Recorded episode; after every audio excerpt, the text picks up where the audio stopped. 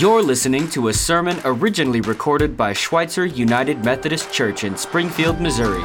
Check us out online at sumc.co. And if this sermon blessed you, be sure to share it with someone else. Thank you so much for listening. Now, on to the message. This is the Gospel of Luke, chapter 1, verse 1. Many people have set out to write accounts about the events that have been fulfilled among us. They used the eyewitness reports circulating among them from the early disciples.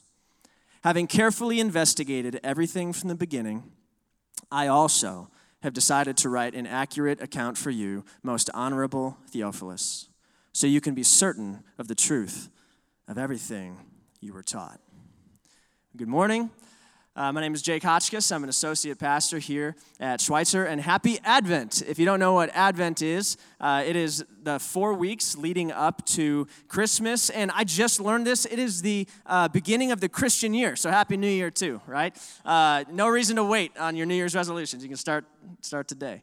Uh, this also marks the beginning of our extended stay as a church into uh, in the Gospel of Luke. For the next five months we are going to be going uh, from chapter 1 through chapter 24 of Luke, through Christmas, through Easter, all the way to the ascension of Jesus Christ. Now, first thing I want you to know is if you are a, a part of this church, if you intend on sticking around, um, then this is a fantastic opportunity for you to join us and immerse yourself in this gospel, um, not just here with us on Sunday mornings, but in your, in your daily time in Scripture. Um, and if you've not begun to, to spend time daily in Scripture, do it now. Use this opportunity to get in Luke, all right? Own this story, make it your own. I'm telling you, if, if you had two options. One is to read the Bible in a year, or two was to read one book of the Bible throughout an entire year. I would tell you to do that one. All right? Spend more time in less scripture, and your life will be changed. Okay? More time, less scripture, your life will be changed. So join us in the book of Luke as we read. Now, why do we pick the, the Gospel of Luke as, a, as opposed to the other uh, three Gospels, Matthew, Mark, or John? There's a lot of reasons, but there are two specifically that really stick out to me. One is that Luke emphasizes the outsider.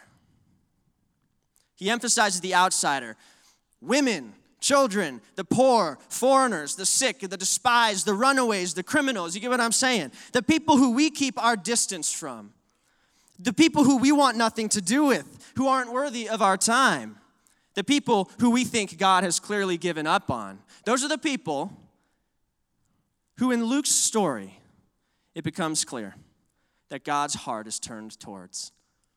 And it's beautiful, and we're going to see that in the course of the next 20 some weeks we're in this book. It's a challenge to those of us who have it good.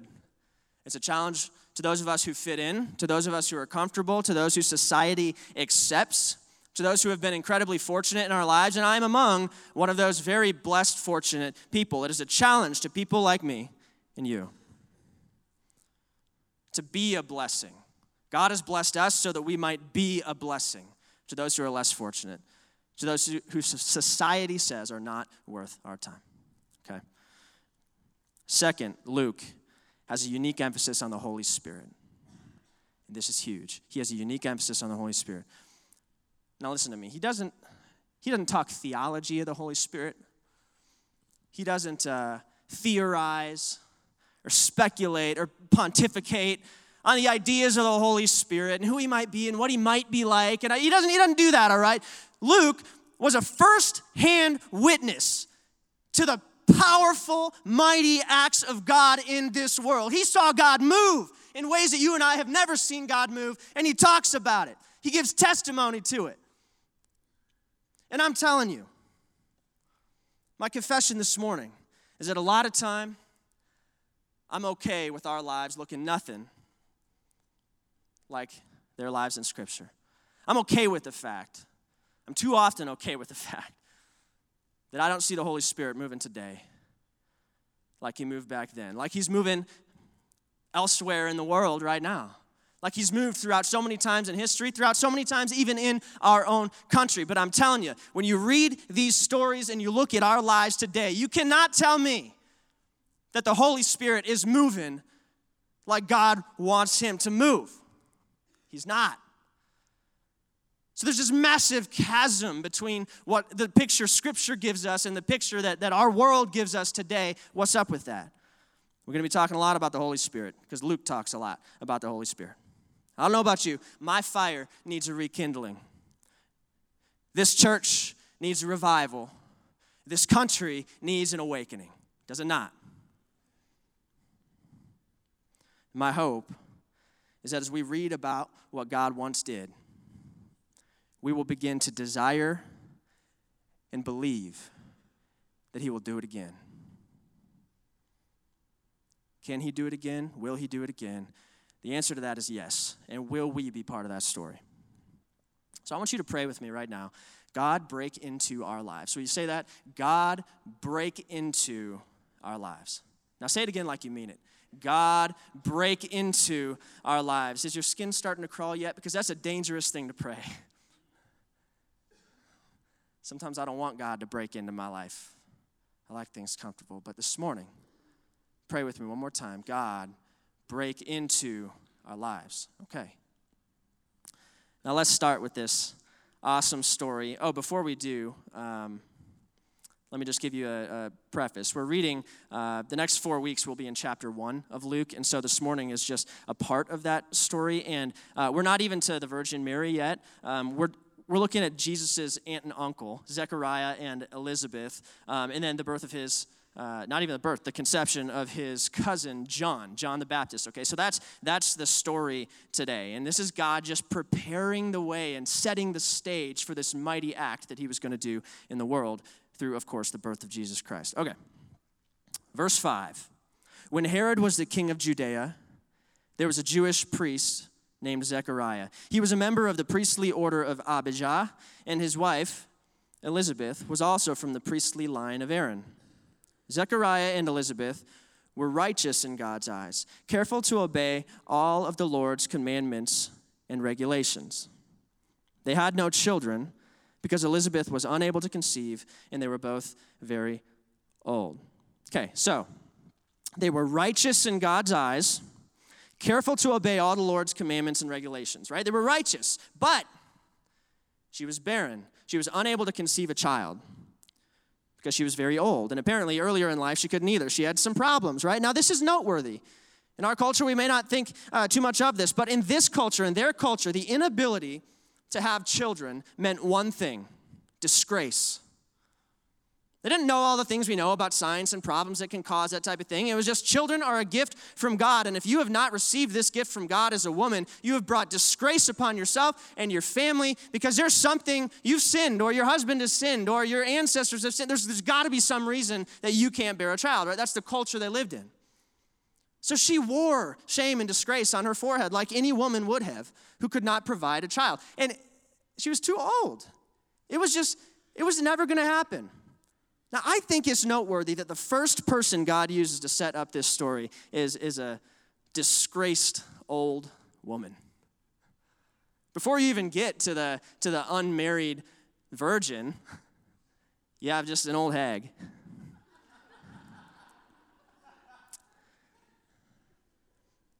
But more importantly, more relevant to this story, is her impossible circumstances. Right? She's too old. There's just we, we, I hope you know this. You get to a point in your life and you get and you can no longer have kids. Once and and she's at that age. We don't know how old she is, but she is too old. That is incredibly clear. Her circumstances are nothing short of what we would call impossible. And we've all been there in some way or shape or form before, have we not? You're too old. You're not smart enough. You don't come from the, the right family. You don't have the money. You don't have the support. You don't have the time. It's never been done before, right? What reasons has the world come up with? What reasons have you come up with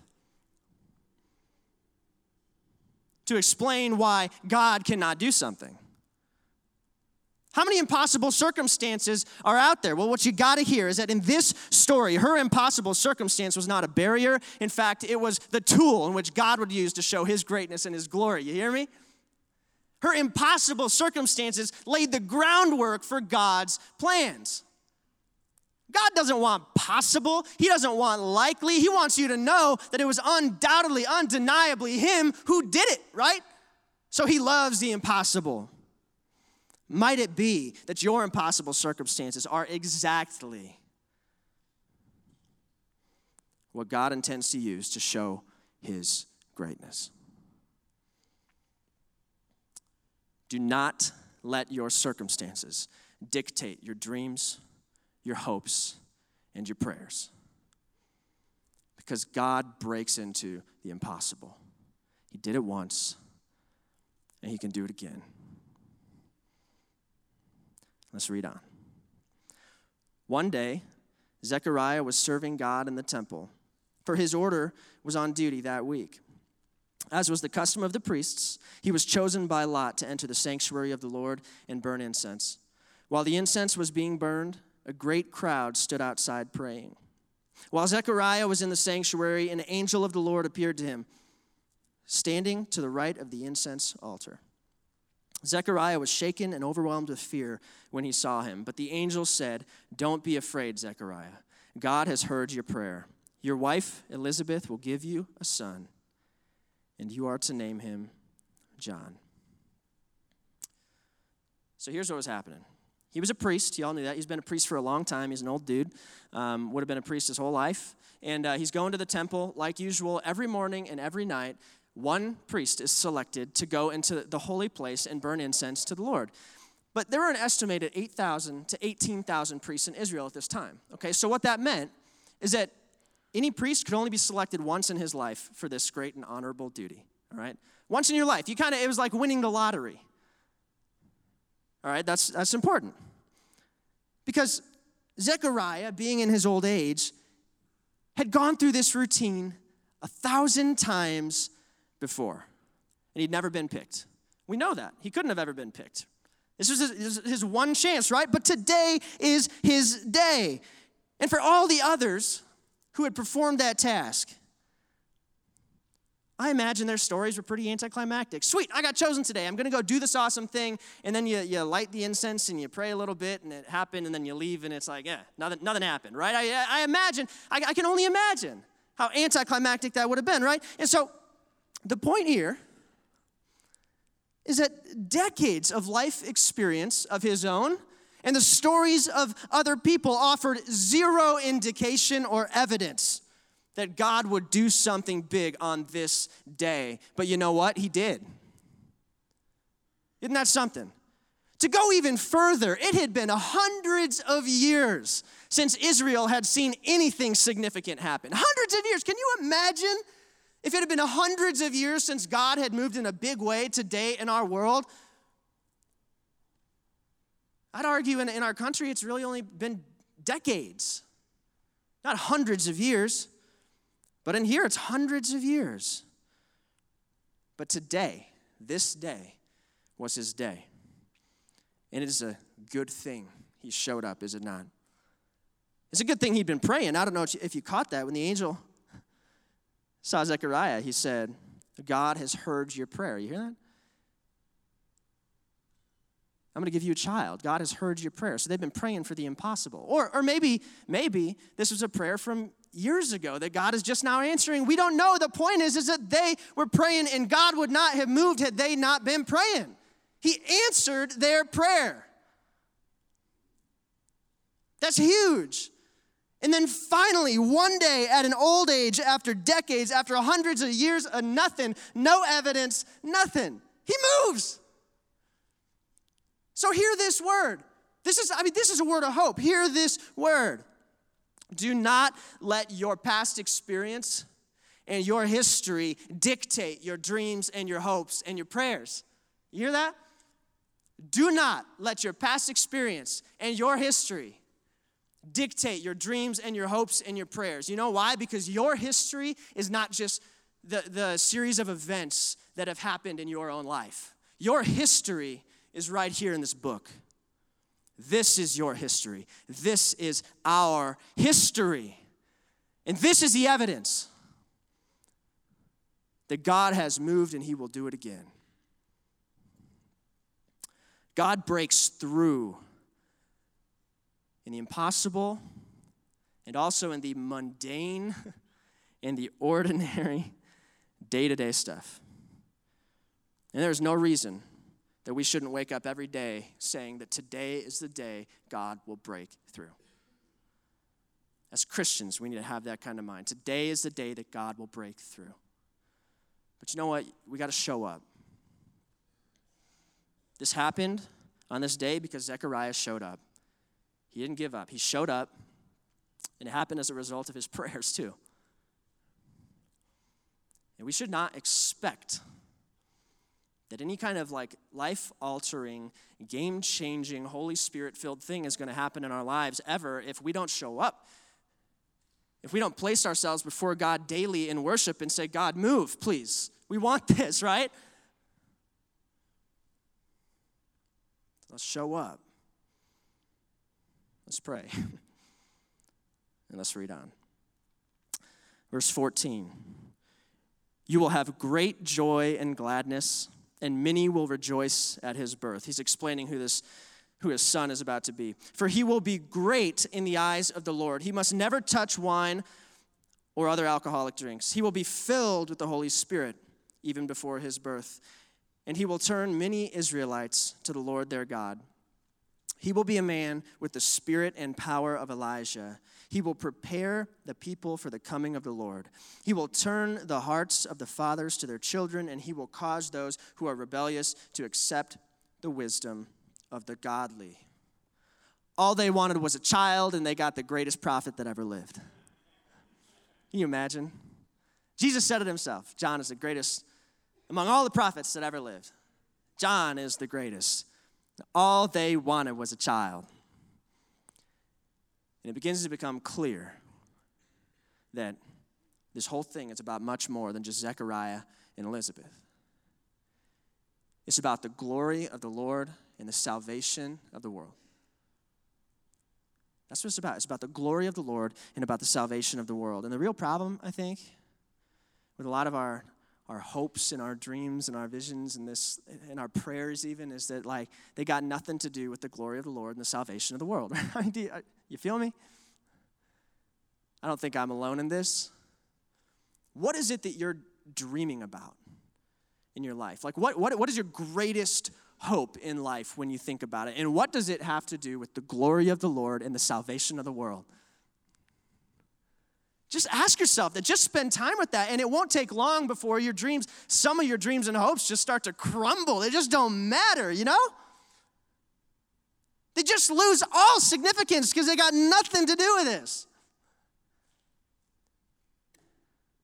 The glory of the Lord and the salvation of the world. Can you imagine knowing that you gave birth to the greatest prophet that ever lived. And it wasn't even about that prophet, he was here to prepare the way for the coming of Jesus Christ who would save the world. That's the kind of significance that I want to have in this life, right? God says you can. He made you. He made all of us with that kind of significance to play a part in the redemption of the world. That's incredible. He has blessed you so that you will be a blessing, right?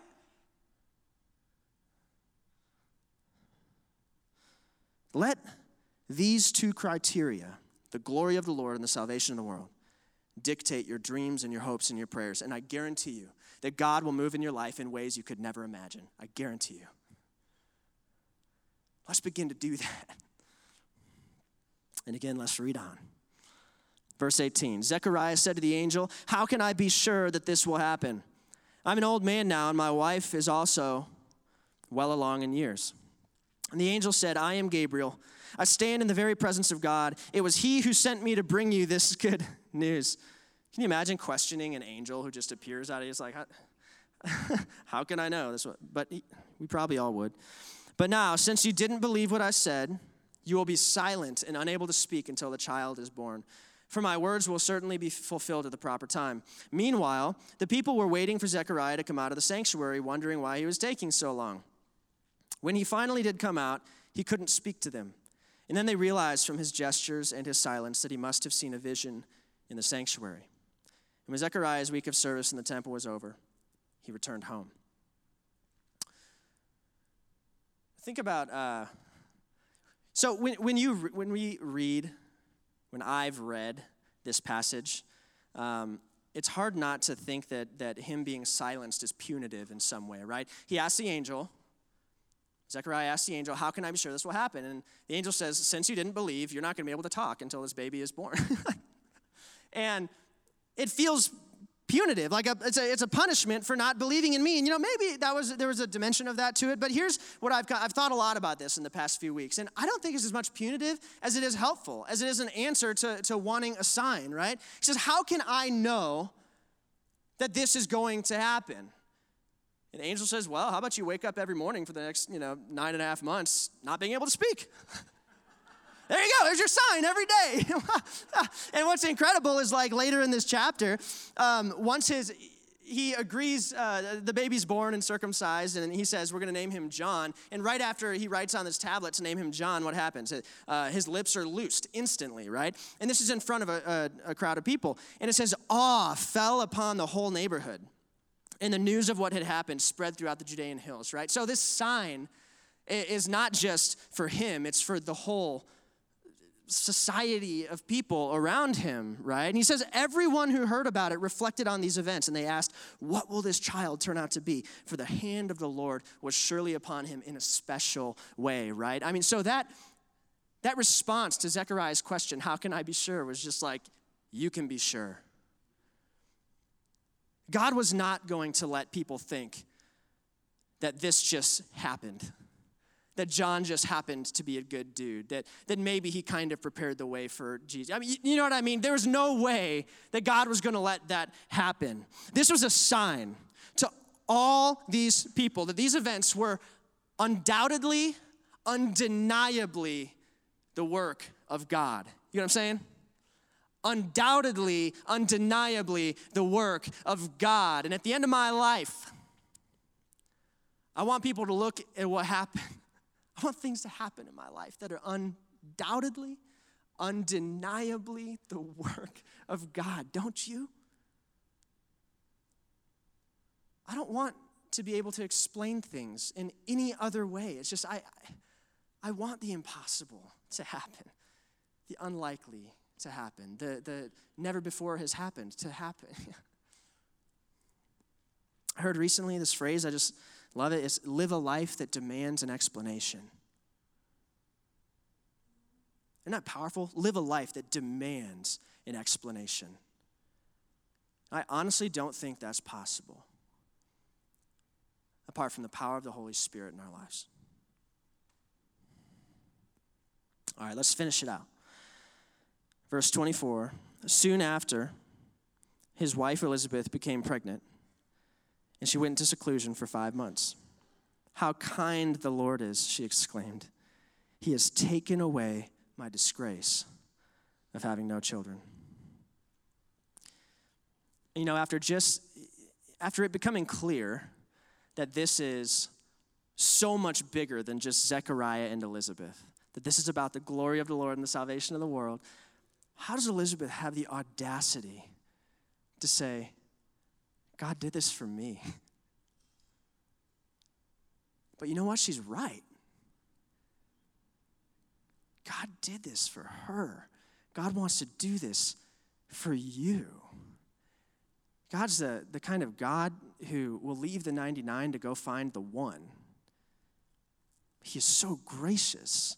He is so good. And He doesn't just want a revival to happen through you, He wants one to happen in you. And He's not satisfied until it does.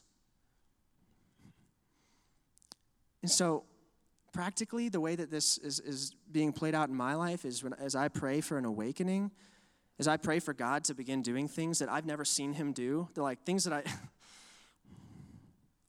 things that I long for him to do, I've got to first say, God, do this in me. Do this for me. And I honestly believe that He is more than happy to answer that prayer.